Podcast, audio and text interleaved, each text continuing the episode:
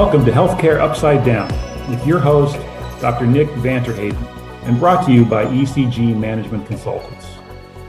You can learn more about the show on the program's page at healthcarenowradio.com or on our blog at ecgmc.com slash HUD. The US spends more on healthcare per capita than any other country on the planet. So why don't we have superior outcomes?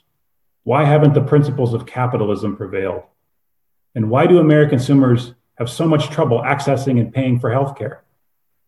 Each week, Healthcare Upside Down will dive into these and other issues with ECG principal Dr. Nick and guest panelists as they discuss the upsides and downsides of healthcare in the US and how to make the system work for everyone.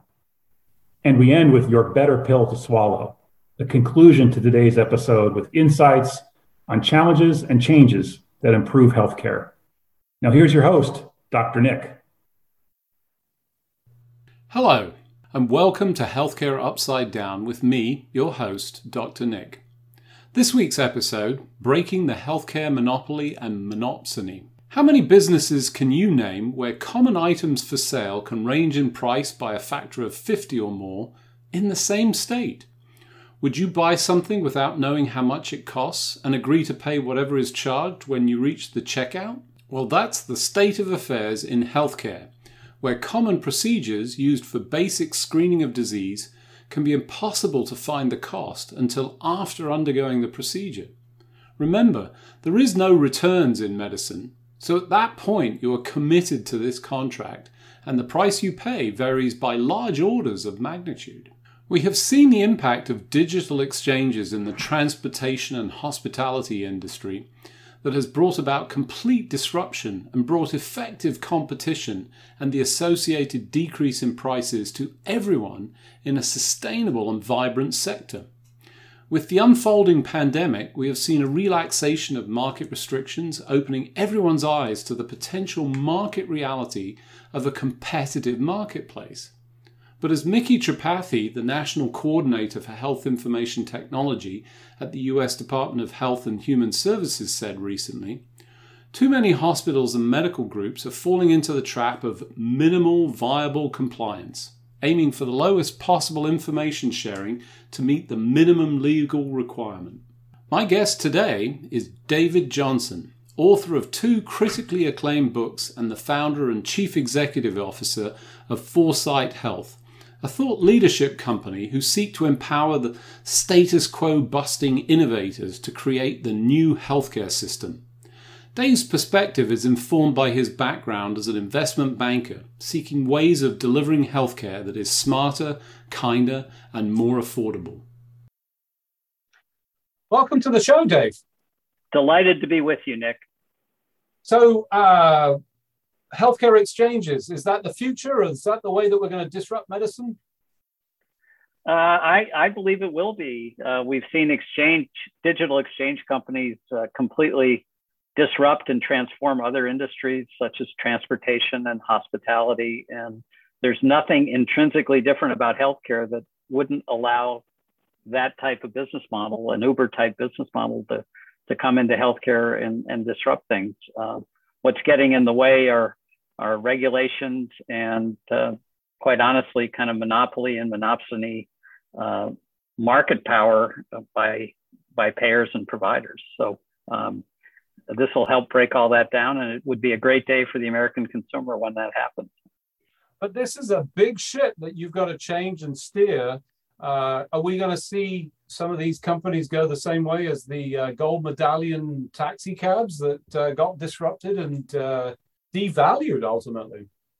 Yeah, well, I, w- I was looking the other day and, and saw this this fact that kind of jumped out at me that the price of a colonoscopy, you know, one of the most common diagnostic procedures in the state of Virginia, uh, ranges from $200 to $12,000.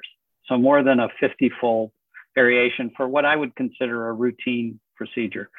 Um, so we have this artificial economic environment within healthcare where prices are more a function of gaming a payment system and, and market leverage than they are of any type of intrinsic supply demand relationship. And what exchanges have a remarkable ability to do is to create level field competition with transparency that will drive the price of a colonoscopy to a market rate, not one that has 50 fold variation. So take that example and apply it across uh, routine healthcare procedures, which probably constitute 75, 80% of what healthcare does. And you begin to get a sense of what the magnitude of impact could be. So I, am in for that, but I, am going to push back. We don't have access to the data. There's no uh, capacity to get to that information, at least not in an easy to consume format. I mean, uh, we, we've heard from one of the leaders of HHS talking about uh, the minimum viable compliance for data distribution. Uh, how do we get over that? Well, um, I, I, I agree with you that the, the compliance on the the industry side has been um, you know dismal. The way we're going to get around it, though, uh, in my opinion, is that the marketplace is organizing to take advantage of the excess acute care capacity that that's in the in the system right now. Um, you know, I'll just give you one example. Uh, we've known forever that hospital at home, well, not forever, but since the 70s anyway, we've known forever that hospital at home um, costs less money, uh, patients recover faster, there are fewer complications, uh, they enjoy being surrounded by friends and family. And yet, it wasn't until Medicare, in the midst of the uh, COVID crisis last November, said, okay, we'll pay for a hospital at home visit for the same way we would uh, a hospital visit. And suddenly that, that market has exploded.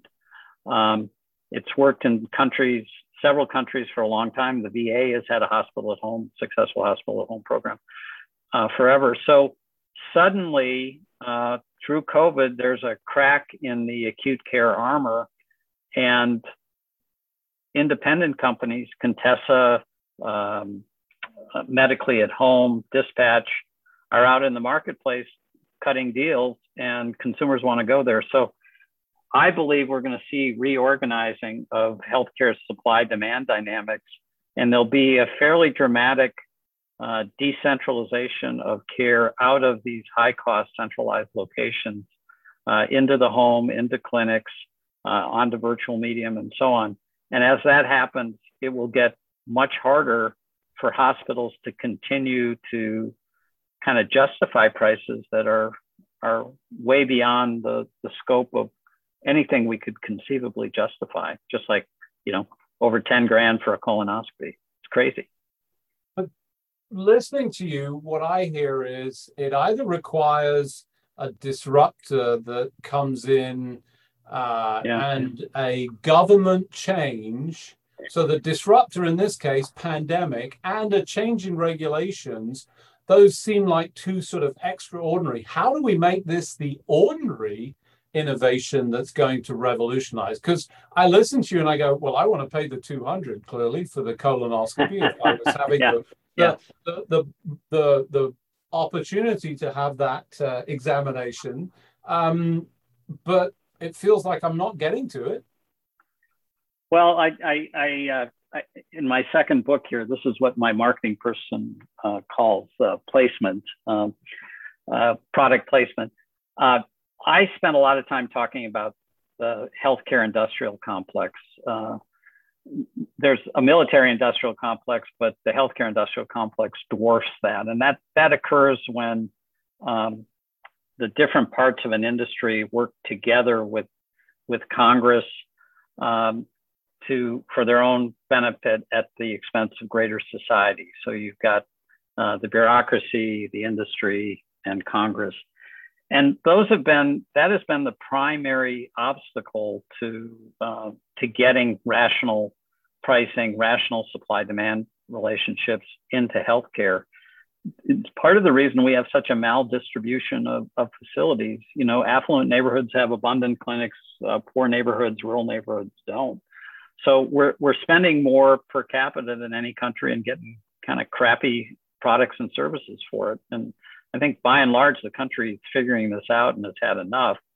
Um, the good news is record amounts are flowing into um, private equity and venture funding to, you know, support companies that are are starting to do some of these kind of exchange-like mechanisms. So uh, the industry, I think, um, has historically won by being defensive strategically. Going forward, I think the systems, and there are many of them out there, the provider systems that recognize that the past is, or the future won't be like the past and that they need to really get on board the value train, better outcomes at lower cost, uh, will ultimately be the winners. Uh, that continuing to cling to uh, an artificial fee for service payment model that uh, generates revenues well in excess of, of the value uh, provided uh, just isn't a long term strategy for success. There's kind of too much lining up against that. Um, but as you said on, on regulation, I, I don't think the market can do this alone. Uh, so we need government to create level field uh, playing, comp- playing um, conditions. And absent COVID, the two biggest stories of 2020 would have been the interoperability uh, regs, which are forcing the EHR providers, among others, to give up basic patient data so these innovative companies can use it and create solutions. And then the transparency information on hospital uh, insurance company prices, uh, which, as it's coming out, is kind of embarrassing everybody. So, um, data interoperability and pricing transparency are two of the ways that you start to get that level field competitive market environment that I believe needs to be the basis of market driven reform. So, in a bottom up sort of way, we drive toward better outcomes, better customer service, greater convenience, all the things that we're used to in the rest of our consumer lives. But you you talk about this, and you know I'm going to quote your term. I think data liquidity. Yeah. I think that's the foundation of all of this. Yeah, we had these two releases, but I don't feel like there has been a delivery of that information in a form that's usable? Is there something else that has to happen to drive the market that will push them to actually turn it? Or does it require an intermediary? And that to me means more cost. If somebody else is involved, yeah, yeah, you're going to yeah, potentially, yeah. oh, yeah, I can sort this out, I'll p- process the information. But then you just got another layer, no? Yeah, yeah, yeah. Well, you're right about uh, data liquidity. Data wants to be free and free flowing. Uh, uh, data libre, you know, um, and it wants to to go to the places where it can provide the most good. Uh, I don't think you should undersell uh, the importance of those uh, interoperability rules that came into place last year. Uh, Epic, the big um, EHR company, fought that with every fiber of its corporate being and lost the day that those regulations went public, if you went to the Epic website, you wouldn't have seen any of the things that you usually saw. You know, there wasn't a home page, there wasn't it was a series of case studies about what would happen if uh, healthcare data flowed freely, how it would harm the American public. I mean, it was it was straight out propaganda. And anyway, they lost.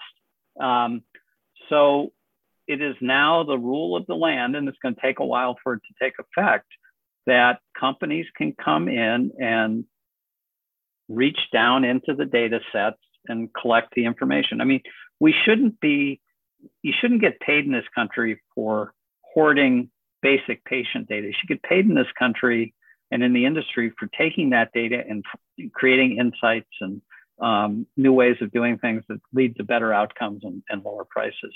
And so we put in place that infrastructure.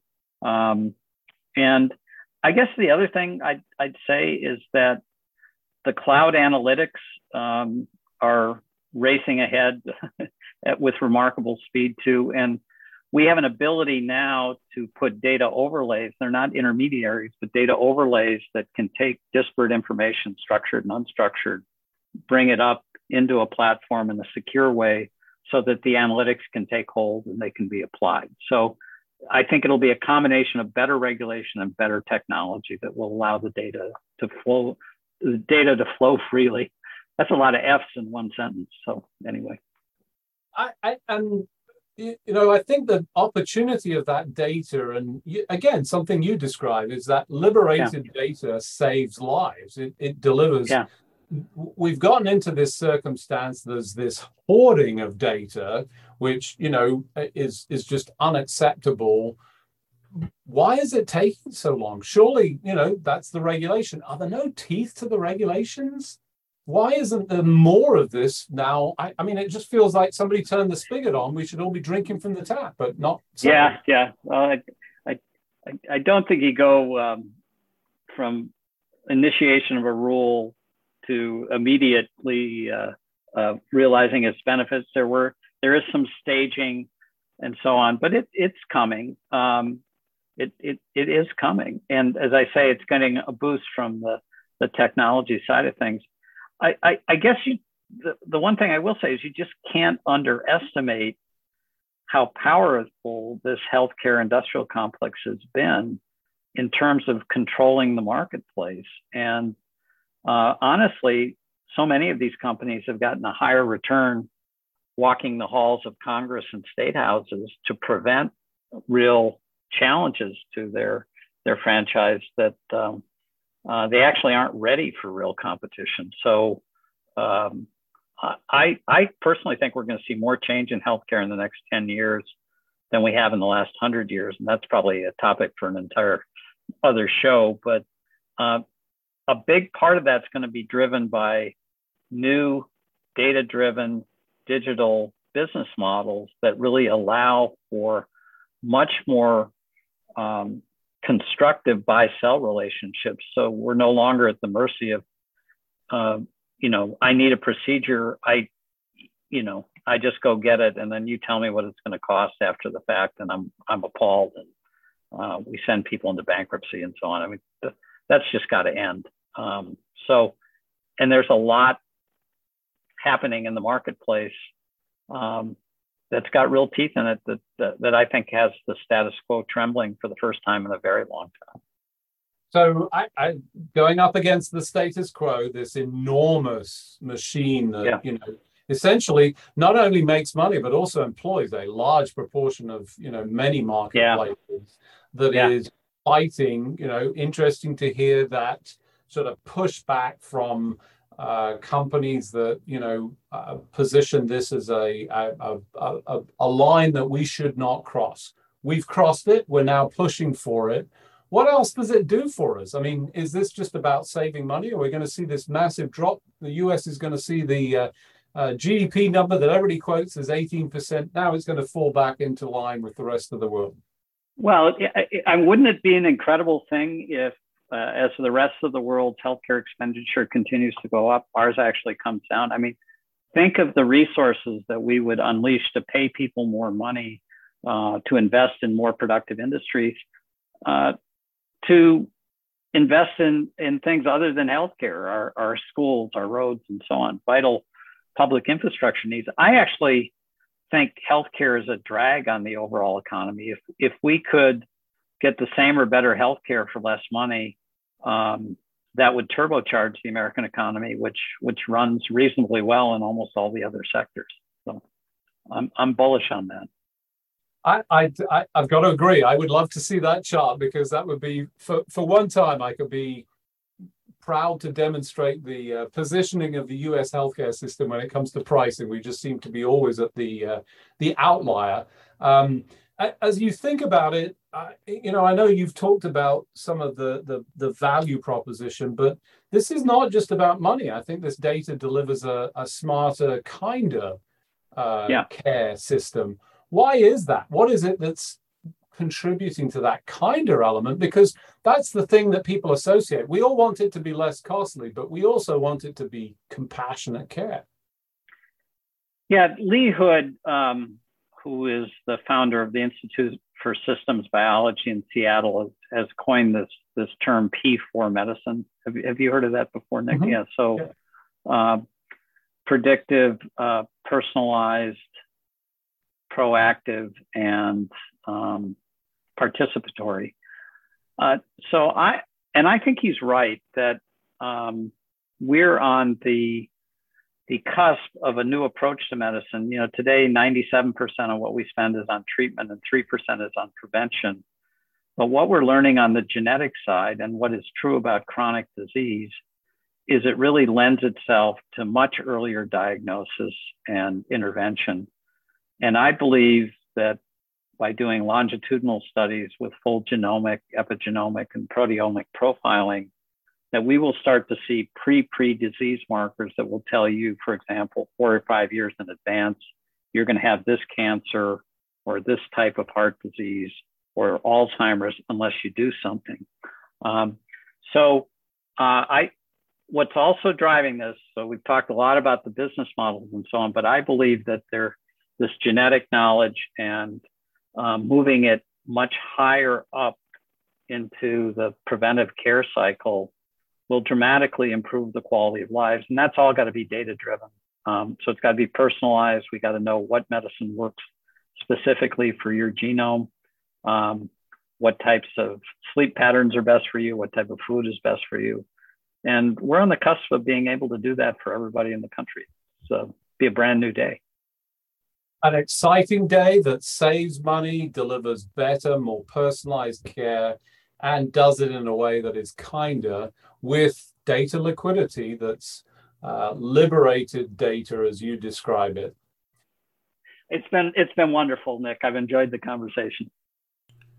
Two significant changes took place in the last several months, but that has got lost as our focus was taken with navigating the pandemic and the downstream impact that it's had on all of us personally and professionally. New interoperability regulations have arrived requiring the sharing of basic electronic medical record data alongside price transparency. No more secret deals, kickbacks, and refunds with multi tiered pricing, at least not without others able to see. This new data liquidity will open up the monopolies and monopsonies. Your better pill to swallow as we all march towards better healthcare with a vibrant healthcare marketplace exchange, is to embrace price transparency and data sharing, which are now part of the norm in healthcare. That train has left the station. If your future is dependent on secret pricing with limited market competitiveness, you will be disrupted. A bright future awaits those who embrace the change in a new competitive marketplace with informed consumers who will be seeking innovative partners for their extended wellness journey. Thanks for joining me, your host, Dr. Nick, on this week's edition of Healthcare Upside Down. Until next week, keep solving the business of healthcare as if your life depended on it, as one day soon it will. That's all the time we have for today.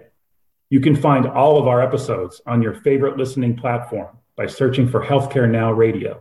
Also, check out our blog at ecgmc.com slash HUD for summaries and commentary from each episode. Follow our show's social hashtag, HC Upside Down. And join us each week as we work to solve the business of healthcare for everyone.